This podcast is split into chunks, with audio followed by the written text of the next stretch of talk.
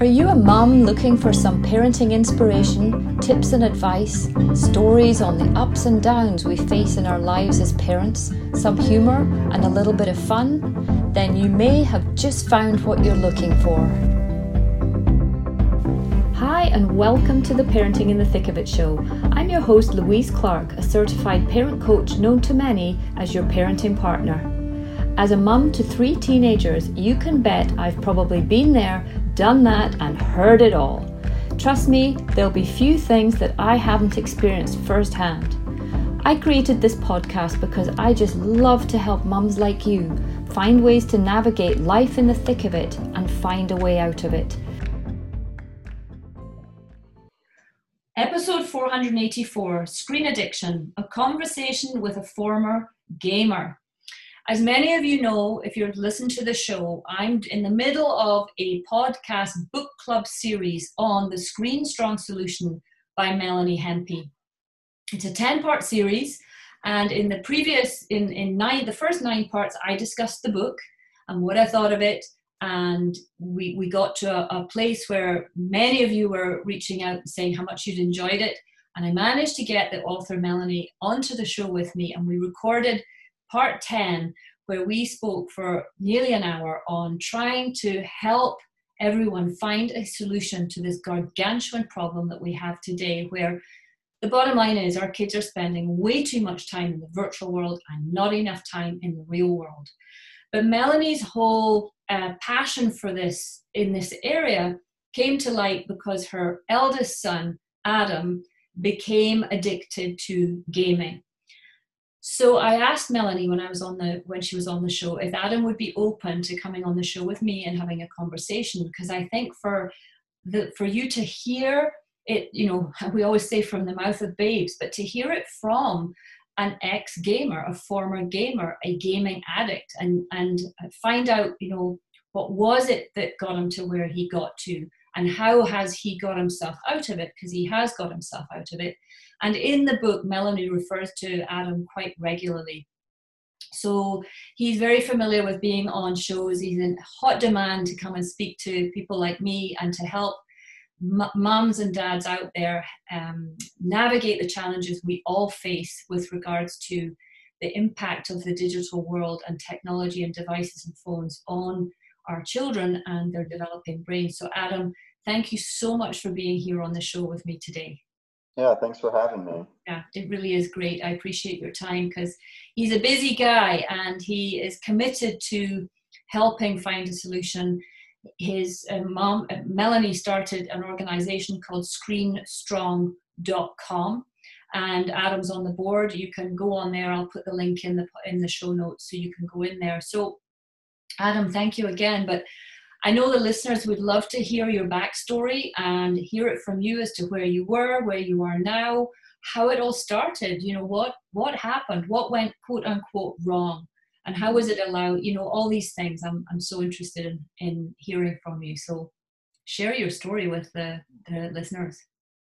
Okay, so I was born in 1991. So this was obviously kind of before video games were huge like they are today.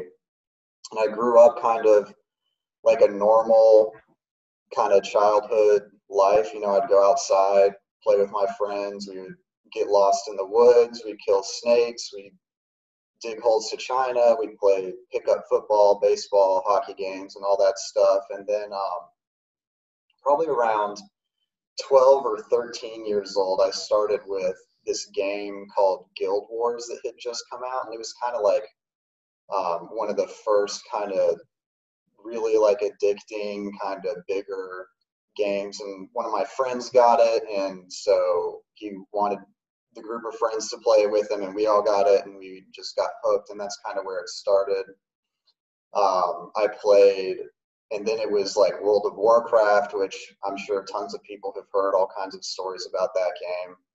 Um, kind of through high school, and it was like we'd play things on the Xbox. We'd get together on the weekends, like after school and stuff. On Friday, we'd go to someone's house and just kind of play Call of Duty together or something like that. But um, that was just kind of like what we did. And so instead of like when I grew up, like playing outside and stuff, we just my friends and I, um, we just played, you know, video games and stuff together. So um, I graduated high school in 2010 and I did well. Uh, my mom told me later she thought that there was kind of a problem, but I was still getting good grades um, and stuff like, you know, just normal kind of stuff. I just played video games, got good grades, and so that was kind of what a lot of parents care about. But I was missing out on more of the social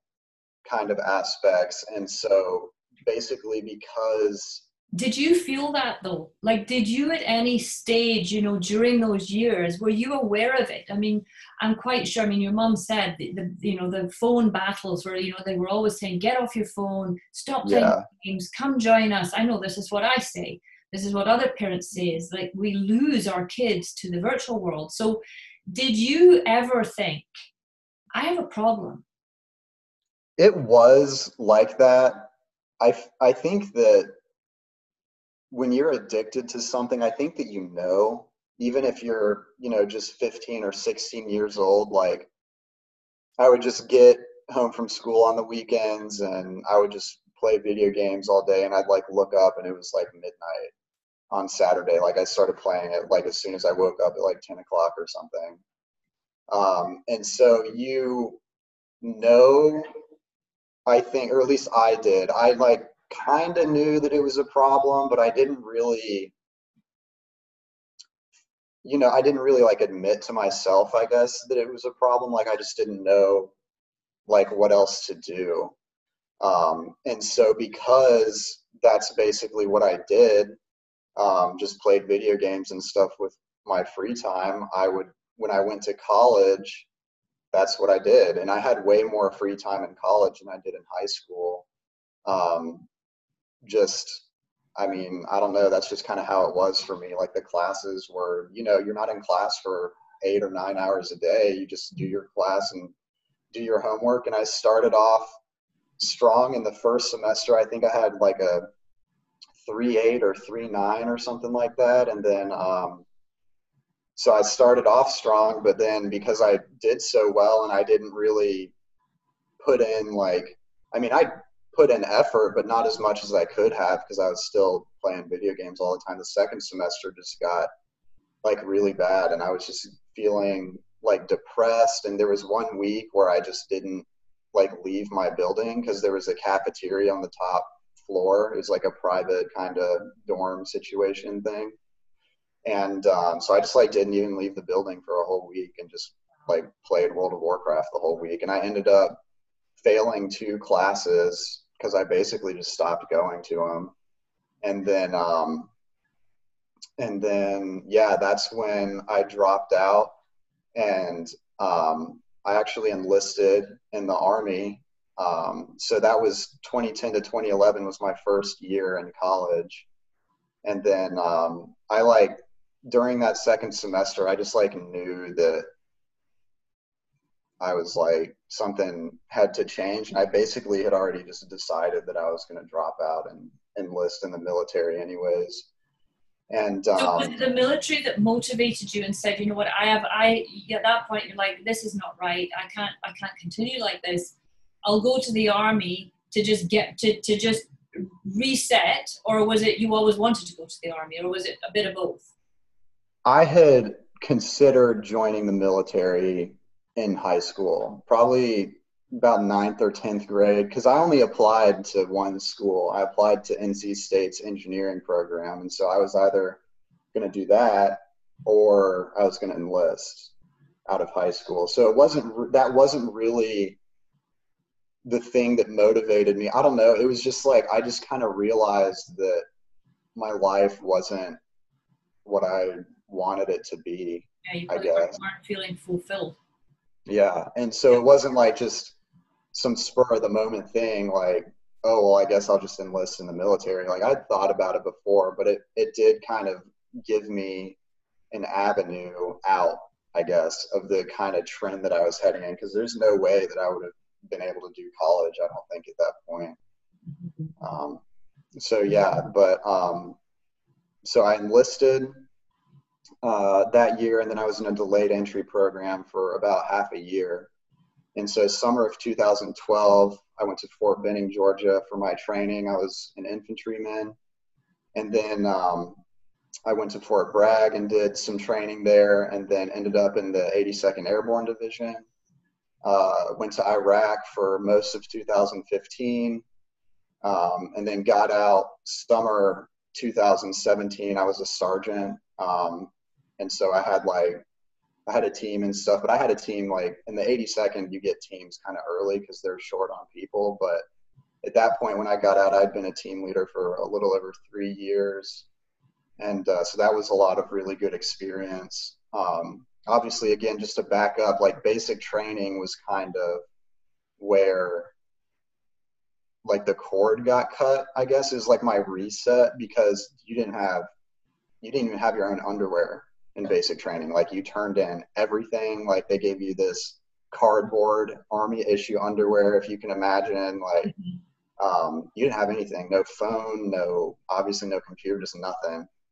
And so that was for 14 weeks, and so that kind of like helped me reset. But um, throughout the you my, ever try, sorry had you ever tried to reset during your college year thinking i just got to stop this I mean, I thought about it, but there's it just wasn't going to happen.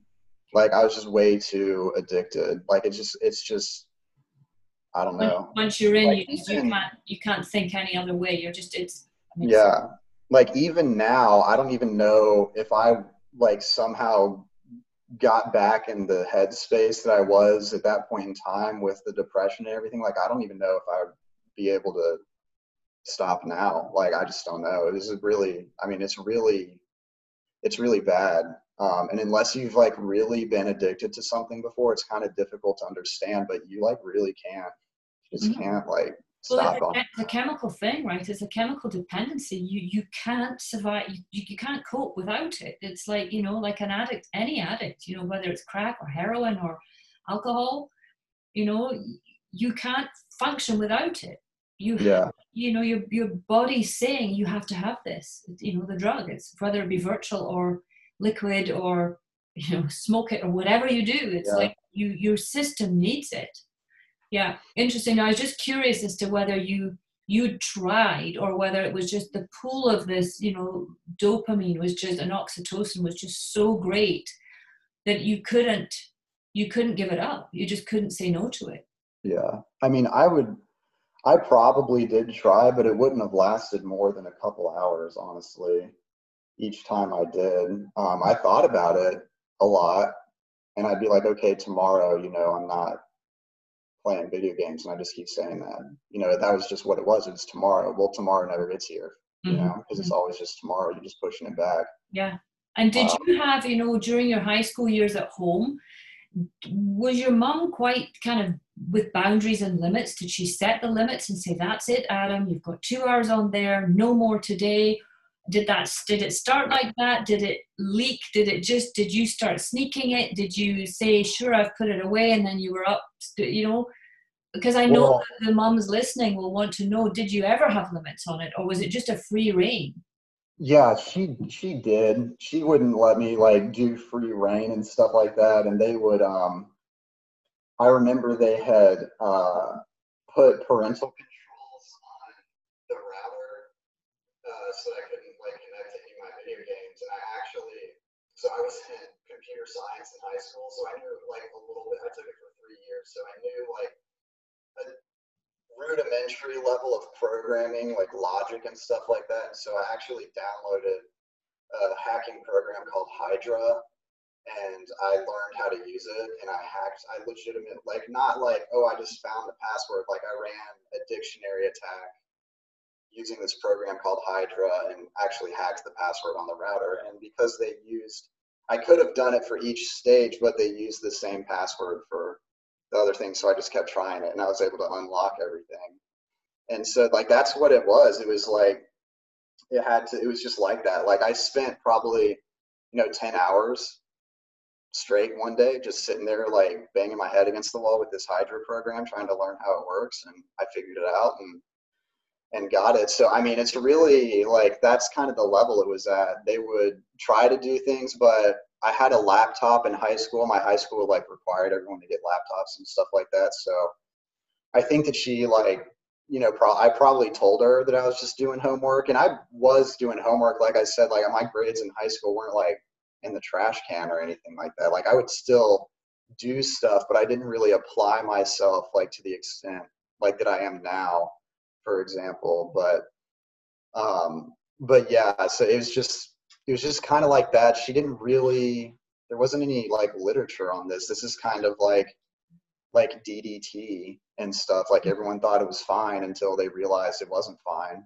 Mm-hmm. Um, but but yeah, I mean, she she kind of thought it was a problem, I think, but tried to put some limits on it, but it didn't really work that well, I guess. Because also, I'm I'm her first kid, so you know, obviously that's like a learning experience for everyone. But yeah, I mean, like all the metrics, like I had a couple friends that I would hang out with, I would get good grades and stuff like that. So, mm-hmm, mm-hmm. but yeah.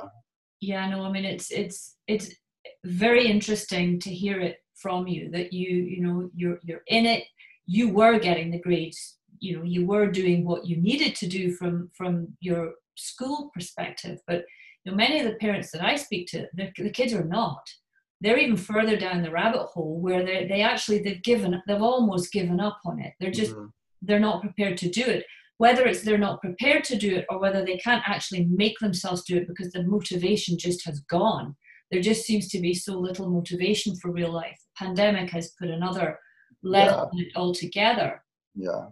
Um, but you know, if you were advising parents, I mean, what would you say to them? It, can, do you believe it can be done well in moderation, or do you believe the extent of it is such that it's very hard to go in it for an hour a day and you know even with the the guidelines for you know is your child addicted? Check these boxes. If you check six out of ten your child probably is. You know when i read that and the screen families there's a, a thing at the end of the book your mum wrote you know where there's the, the the casual gamer the addicted gamer whatever it is but it's like if you're gaming every day it mm-hmm. suggests you know what you're on the path to addiction. And for it to be not a problem it just needs to be a few times a month less than once a week what do you think about that? Do you think it can be done well? Or do you think once you're in it it's it's almost impossible?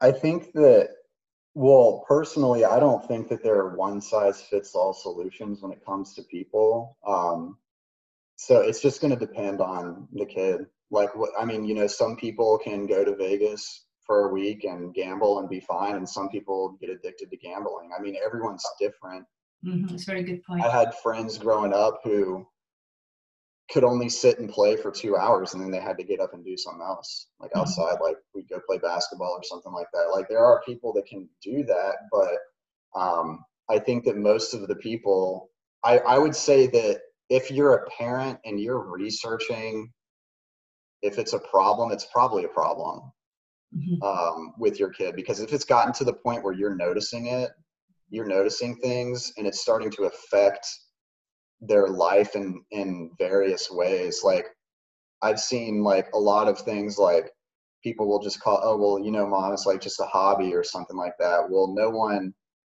drops out of school because they just play guitar too much. You know, like that's just not I mean, that's not a hobby. Like a hobby to me is something that you just like do with your free time. It's not something that encroaches in other areas of your life. So it's just like um, some people are going to be addicted. Some people it's going to really be a hobby for them. I think it's just kind of up to the parent to just know what works for their kid and know be able to identify if they're they were doing well and now they're not or they're slipping and stuff like that because realistically it's like what happened with me when I went to college the first time is um, you know I just that's what I did so that's just what I kept doing so if your kid is um, you know just playing video games all the time when they get to college they're not just going to flip a switch and do other things they're just going to play video games all the time and like I said like for me at least like I just had a lot of free time like my first year in college. I mean, the freshman classes, you know, they're not like too demanding or anything like that. So um, it's really just like you got. It's like it's kind of like a bow and arrow. You got to like point them in the right direction because once that arrow is gone, like it's gone and it's just going, and they're gonna have to do it all themselves basically at that point. Mm-hmm, mm-hmm. Um, so yeah, I just don't. There's a lot kind of that goes into that, but generally speaking, I think that just basically if you think it's a problem, then you should probably like look into it and start trying some things. Mm-hmm, mm-hmm. yeah. So you know, if if your kids are ducking out of other things, you know, if they used to play mm-hmm. hockey but now they don't want to go to the rink, if they used to go and play hoop in the street but they never do it, if they used to sit at the dinner table and they no longer do, if they were always if they were part of the family and happy to go to grandma's on Sunday for dinner, but they no longer do, um, you know, you have to kind of look and think, why? What is it that's stopping this? And if you suspect it's they they can't get off their phones and they can't put their phones away, then you know, I agree with you 100%. It's it's more than likely a problem. And you know, I I think that there are so many contributing factors to it because you know as, as i said earlier before i hit record my my eldest son he can take it or leave it. You know he mm-hmm. doesn't he he taps into it every now and again but when he does it is i know for him is genuinely to interact with two guys that he doesn't ever see otherwise. So you know it's kind of once a month they'll all go hey let's go play this game. So he does that but he can take it or leave it. Mm-hmm. and um, and my youngest is is not interested in killing anything. So he's just not he's not that uh, he's not wired that way. But you know so many there's so many factors to be taken into consideration and that you know are you an addictive type of personality is obviously a, a key one. And we don't know that do we you didn't know did you know you were an addictive type of personality not really i mean kids aren't going to be they're just not going to have the life experience for that. I mean, what are the big things? The big things are like shopping, gambling, obviously drinking. I mean, it's hard smoking. It's hard to know when you can't do any of those things really when you're a kid. So, so yeah, yeah I didn't really, I didn't know. Yeah, no, I mean, you don't know. And then, I mean, now as well, there's pornography. I mean, there's just so many avenues for this to kind of take root.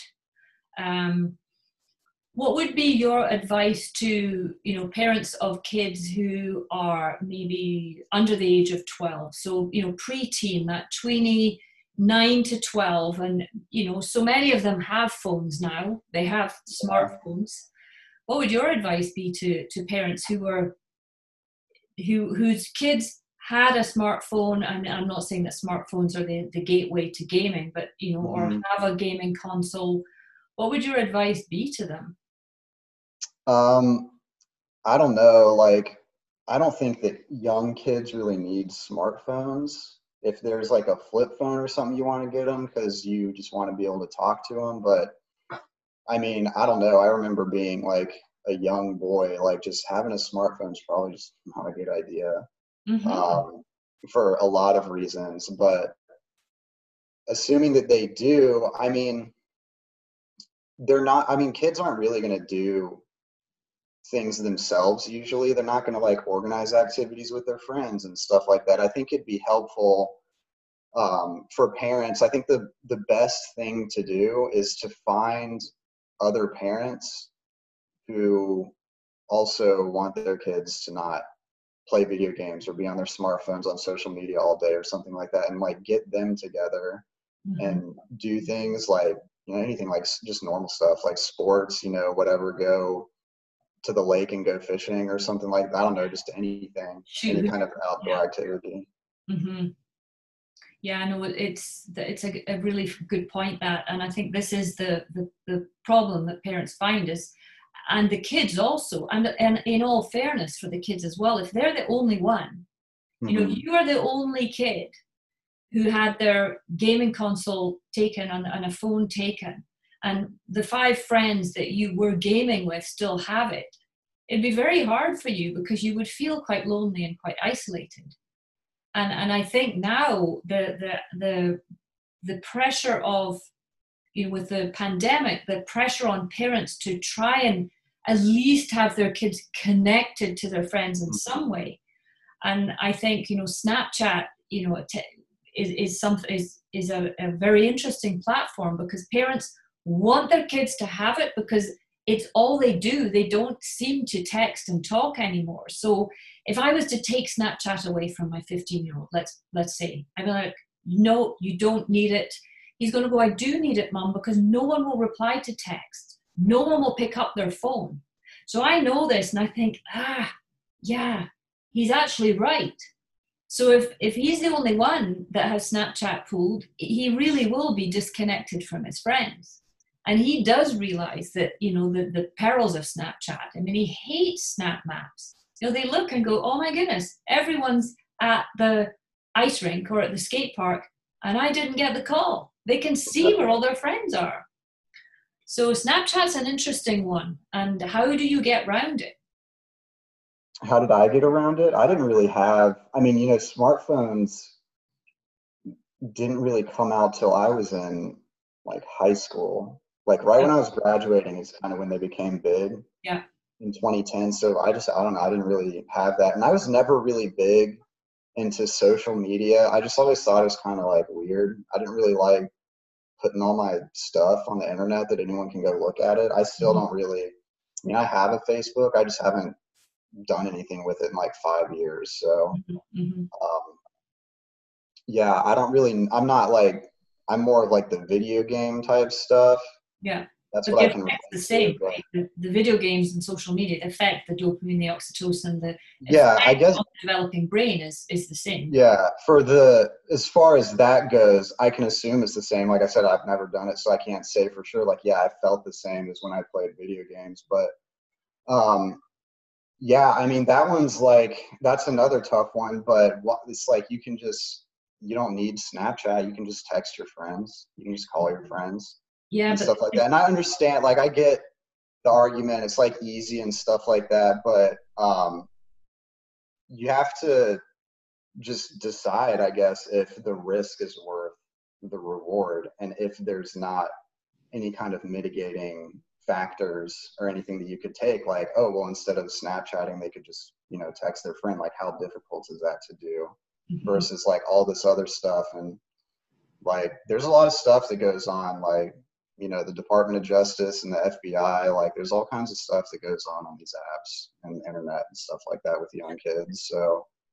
um, I mean, it's just something to look into. Like I said, it's not like a one size fits all. Like like for me, if I had Snapchat and my friends just used it to invite me to things, like I wouldn't be on Snapchat all day probably. But some people will be. Mm-hmm. And so you just kind of have to make an executive decision based on what you're seeing i think. Yeah yeah. And for for parents parents listening will be okay they'll be saying things like this. I have a 14 year old boy and he's gaming six hours a day after school and he's gaming all day on the weekends and he's going to sleep at three o'clock in the morning. He's he's doing this. What would you advise i do? Yeah. So before i go into this just to what was that? Sorry. From your perspective you know i'm not gonna, they're not I'm not going to hold you to it. Well, Adam said this, but no one is. I just know they'll be curious as to what you know you at this stage in your life would say. You know, you got to get rid of the game. You got to get yeah. off it, or or would you say, you know, and and it's not a a, a one size fits all. I know it's mm-hmm. not the cookie cutter approach. There's so many things we have to take into consideration, but you know, for that sort of scenario, what, what would you what would you recommend? So just to kind of explain, so I'll explain what what happened with me basically. So I was just like cold turkey, obviously with basic training.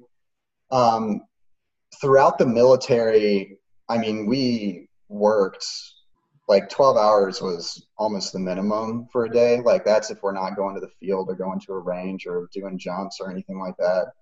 Um, so we didn't really have that much time, but I would still play video games and I was still I wouldn't I wasn't nearly like as addicted. I wouldn't even say that I was really addicted, but it was kind of like the fine line there. Um, I'd play for like an hour or two at night, like after I ate dinner, like with my buddies or something like that in the barracks. Um, and so, but after I got out, when I went to college, I would still like kind of play some and i don't want to like give the impression that you can like grow out of it but i want to say that that's kind of what happened because it was like they just became less interesting i guess as i became more interested in other things and like now this past semester in law school like i didn't play I, at all a single mm-hmm. second i mean i was in class at 8.30 and reading till 10 o'clock at night like i just mm-hmm. i mean there's no there's no way that was even going to happen but like after my last final, I just like needed to turn my brain off. And so i started playing a video game and i only i could only do it for about like two and a half hours. And i was like i just want to do something else. So there can be like that kind of recovery. And like i said for me it was cold turkey. And i think that cold turkey is probably the best because it's not like it's not like a physical dependency the way that things like alcohol and drugs are. Like you don't have to wean someone off. You don't need like nicotine patches for it, or you're gonna like go into physical like withdrawal and get fevers and cold sweats and shakes and stuff like that. Um, so I would say that cold turkey is probably the best. That's also when you're gonna really figure out like if it's a problem or not. Because yeah. if you go to your kid and you're like, all right, we're not playing any video games this month, we're taking your Xbox or whatever it is, um, we're locking the computer down, and they're like, you know, like kind of upset. Like kids are going to get upset because they want to play video games, but like if they're like real upset, like throwing fits, like threatening parents, like just just reverting like you see 16 year olds acting like toddlers and stuff like that i mean then you probably know it's a problem. Mm-hmm. Um, and so that's kind of like a dual purpose. Some people try to like do the weaning, like, okay, well, we'll start here and we'll cut it back. And that might work for some people. I mean, if you want to try that, you can try that. But I would just say if you're not seeing results like quickly and your kid's still just like asking you for more time and like begging for it and stuff like that, I would say that probably just like cold turkey. And unfortunately, now is like with COVID and the lockdowns and everything, it's been like a lot of, um, it's just a lot more difficult, you know, because everyone's like restricted and, and all this stuff. But um, on the website that my mom has, there's like some screen strong challenge or something like that that I know that people do, and I don't know any really details about that um, if you're looking for something. But yeah, just for me and my experience, you have to like, I feel like you have to replace it with something. You can't just like take it away and just leave your kid with all this, Time. just this black hole mm-hmm. in their life. Cause I mean, that's just upsetting for anyone. Like, what are you, like, what are you going to do?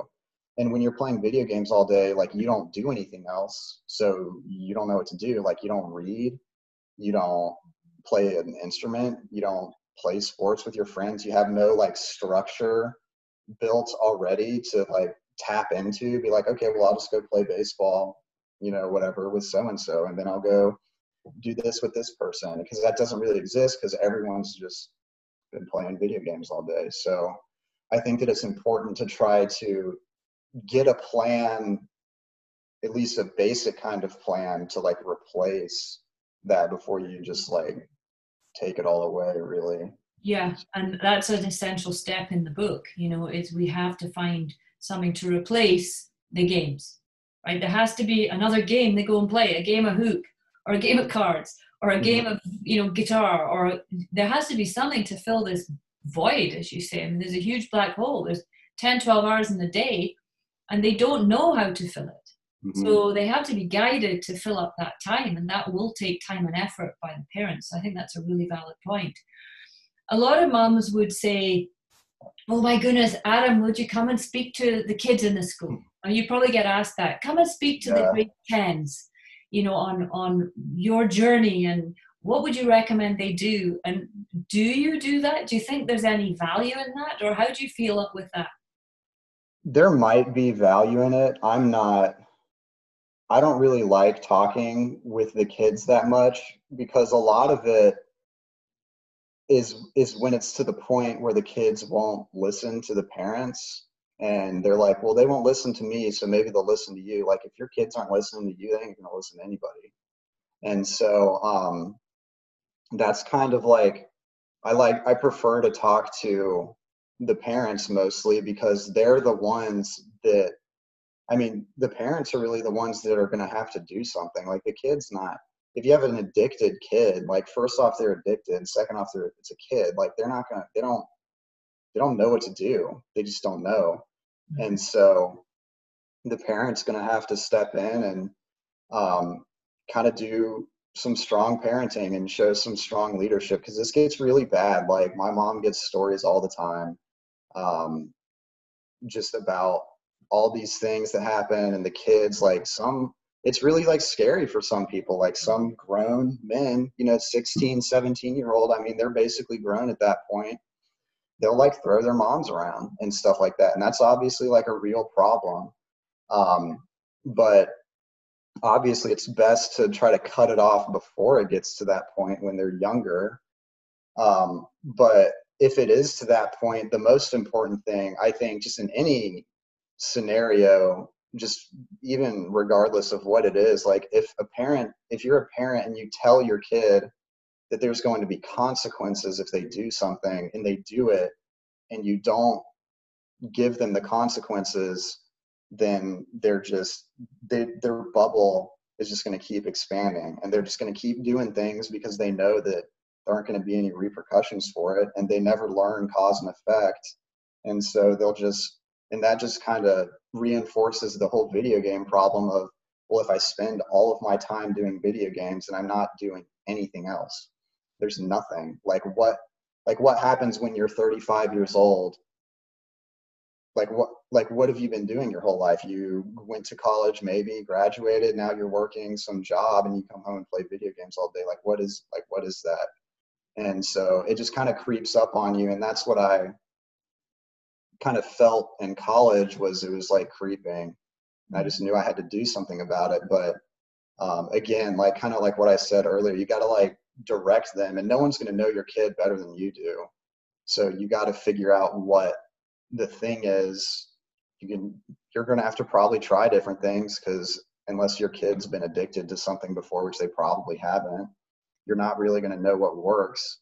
Mm-hmm. Um, so yeah i mean obviously just the fact even if you start researching it like i also said earlier like then it's probably an issue it might not be like maybe you take it away and they're fine with it and you were just overly worried but it is a really big issue the vast majority of the time i think because yeah. if like your son like if he's just getting on once a month like you're not you're not going to be looking up like why is my son playing video games all day because he's not doing it so no, exactly.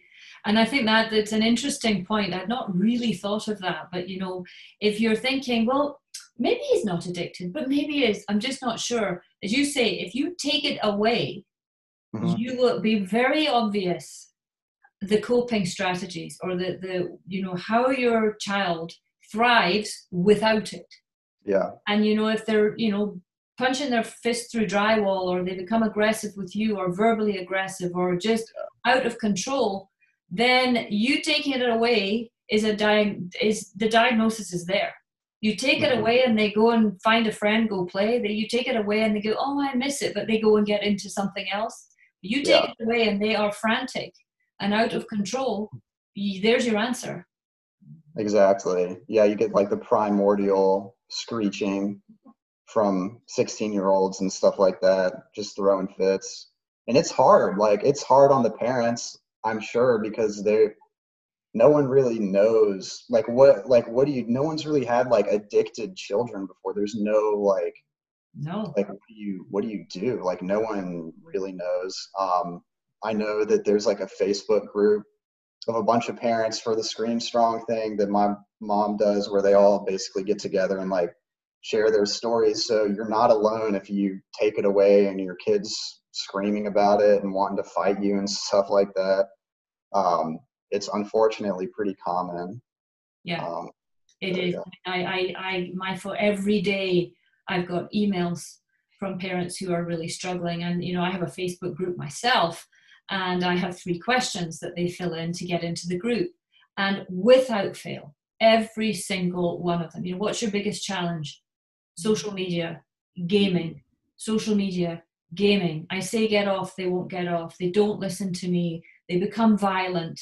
I need help and you know so help is there but as you say it's difficult it requires a lot of effort when they've when this this thing has crept into their lives and progressively taken over more and more and more and more of their hours mm-hmm. in the real world that they're now in the virtual world pulling it away then what are they going to do they don't know what to do they don't know how to fill the void they don't know how to be bored they don't even know how to be creative because all the creativity is done for them so yeah. it's a scary place to find yourself, I'm sure. And these kids, it must be terrifying. At the thought when the parent says, No, give me your phone, I'm taking it away, they're terrified because they don't know what they will do without it and they know that they're going to struggle to cope. Yeah, I remember that's kind of like you talk about like the virtual world. That's something that I've talked about before when I've done talks and stuff like that with parents and stuff is like it really is like like the real world just doesn't even exist. Like I remember like in college, I woke up and I just like played video games and then the whole like I said, there was like a cafeteria in the place. It was ten o'clock at night and everything was closed and I didn't have any food. So I just didn't eat all day. And so it's like basically what happens is all of your motivation goes to like what can i do to get back to the virtual world like what is the thing to where i can get back there the fastest and the real world stuff is basically just like an annoyance like going to class is is just an annoyance because it pulls you away from your world like eating is annoying sleeping it's annoying because it pulls you away from that and it really is um like a whole it's like a weird it's a really weird kind of psychological flip mm-hmm. um, looking back on it honestly so that's actually kind of what i talk about when parents want to try to understand what it's like for their kids that are really addicted and that's what it's like it's like there's this weird psychological phenomena or something where the real world isn't real and the virtual world is and that's the only thing that you care about and everything that you do is just to spend more time there mm-hmm. so mm-hmm. yeah it's it's it must be quite terrifying when you actually realize that you're a human being designed mm-hmm. to exist in the real world but your whole perspective of reality has become so skewed that you can't cope in this real world as a human. But in the virtual world you're the hero you're this guy you're that guy you just get you're into it and everything is is better. You know it's more exciting it's more reactive it's more like you just get the thrill the, the, the you know the, the impulsivity and add to add add to the fact that the developing the teenage brain is under reconstruction and it's all being taken apart and rewired and that teenagers are driven for social interaction gaming checks the box for impulsivity woof great gaming checks the box high risk activities totally checks the box. Novel experience, it's always changing every two seconds, three mm-hmm. seconds, four seconds. So it checks all those boxes that satisfy the criteria for the, the developing teen brain. But it's all skewed. It's the wrong, it's the wrong way in which it, it's it's giving it. You know, it's it's satisfying it in, in devious ma- ways so i mean it really is a huge problem and i love the fact you're saying you know it, the parents have to do some strong parenting some real parenting and, and leadership we have to lead our kids out of the hole that they're in and they're kids they can't get out of it themselves and so you know we have to step up and and do our part um, adam it's been an absolute pleasure speaking to you and i'm sure i will get a whole load of questions um, off the back of this interview. Is there any, any other final kind of words that you'd like to share with the listeners um, before we finish this this call? Yeah, just to kind of reiterate, you, it's just like strong parenting. Like when I was a team leader, I wanted to our unit was pretty bad. I was in the infantry, so we did a lot of really unfun things all the time. So I would try to like make life as easy as I could for my soldiers when I could, but I also understood that if you don't put the time in and we don't go out in the quad and do gun drills for five hours one day, like someone's gonna die and it's probably gonna be me. Um, and so you just have to find that balance to where you're not being cold or callous, but you're also going to have to put your foot down. And when you put your foot down, if you lift it back up, it's not going to be good. It's not going to be good because the next time you do it, you, you can really only do it once. And, you know, there are lasting kind of effects for that into adulthood for kids who just kind of had, um, for lack of a better term, I guess just kind of weak parenting where they're just not, like I said, they'll say there are going to be consequences and there are none um, so it has to be like a big decision. And obviously, I think that both the parents should make it together because it's going to be difficult most of the time. Um, but yeah, the screen strong stuff, I know my mom's, she's been doing this for like probably close to a decade now at this point. So there's tons of information on there, like help stuff. Like there's a ton of FAQ stuff. If you have questions, there's probably a question on there. It's probably on there on some FAQ somewhere or something. Um, but yeah, and again, like for me, like just to say there is hope because even if you've got kids who have left who, you know, maybe you think that you messed up, like joining the army is pretty drastic, but that's what I needed. That's what worked for me. But I mean, I just finished my undergrad last semester. I'm in law school. Um, I'm doing pretty well from the grades that I've gotten back so far. So it's not like you completely just messed your kid up forever or anything like that. Yeah. So, um, but yeah, there is hope. Things do work. People do get better. Um, but yeah, everyone's different. So you're just gonna have to do what you know works for your family. Mm-hmm. Very, very wise words, Adam. Thank you so, so much. And for all of you that are listening, I will have the links to screenstrong.com. I will also put the links to uh, the Facebook group that Adam's mom Melanie has founded, Screen Strong Families, where you can join the group. They do challenges, and you will really know that you're not alone when you jump in there with the thousand or so other parents that are in there. But it does take great leadership, it takes great strength. And as Adam so beautifully put. You got to put your foot down, but once your foot's down, don't lift it up. You have to stay strong, stay the leader. So, all the information you need will be in the podcast notes. Um, if there's anything that you, any other questions, you can always email me, louise at yourparentingpartner.com.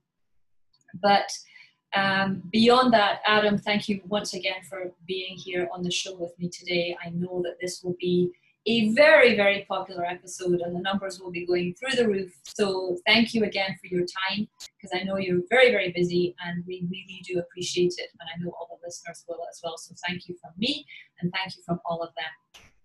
Yeah, of course. Thank you for having me. Thank you. That's it for today's episode on the Parenting in the Thick of It show. If you enjoyed the show, please do share it with your friends and family. And remember, if you find yourself stuck in the thick of it and can't see a way out of it, please send me an email. I would love to help you. My email is louise at yourparentingpartner.com. And don't forget to take a look at the Parenting in the Thick of It family organizer that I created. It's an evergreen family calendar guaranteeing 12 months of use from whenever you start. It also includes beautifully illustrated, informative, and interactive monthly parenting theme pages to guide you through the year. It's the perfect organizer for busy families to keep track of all their activities, plus help parents be the best parent they can be. It's more than just a calendar. You can find the link for this and the other social media platforms that I am on below the description in this episode. Thank you so much for listening today, and I look forward to being with you all soon. Bye for now.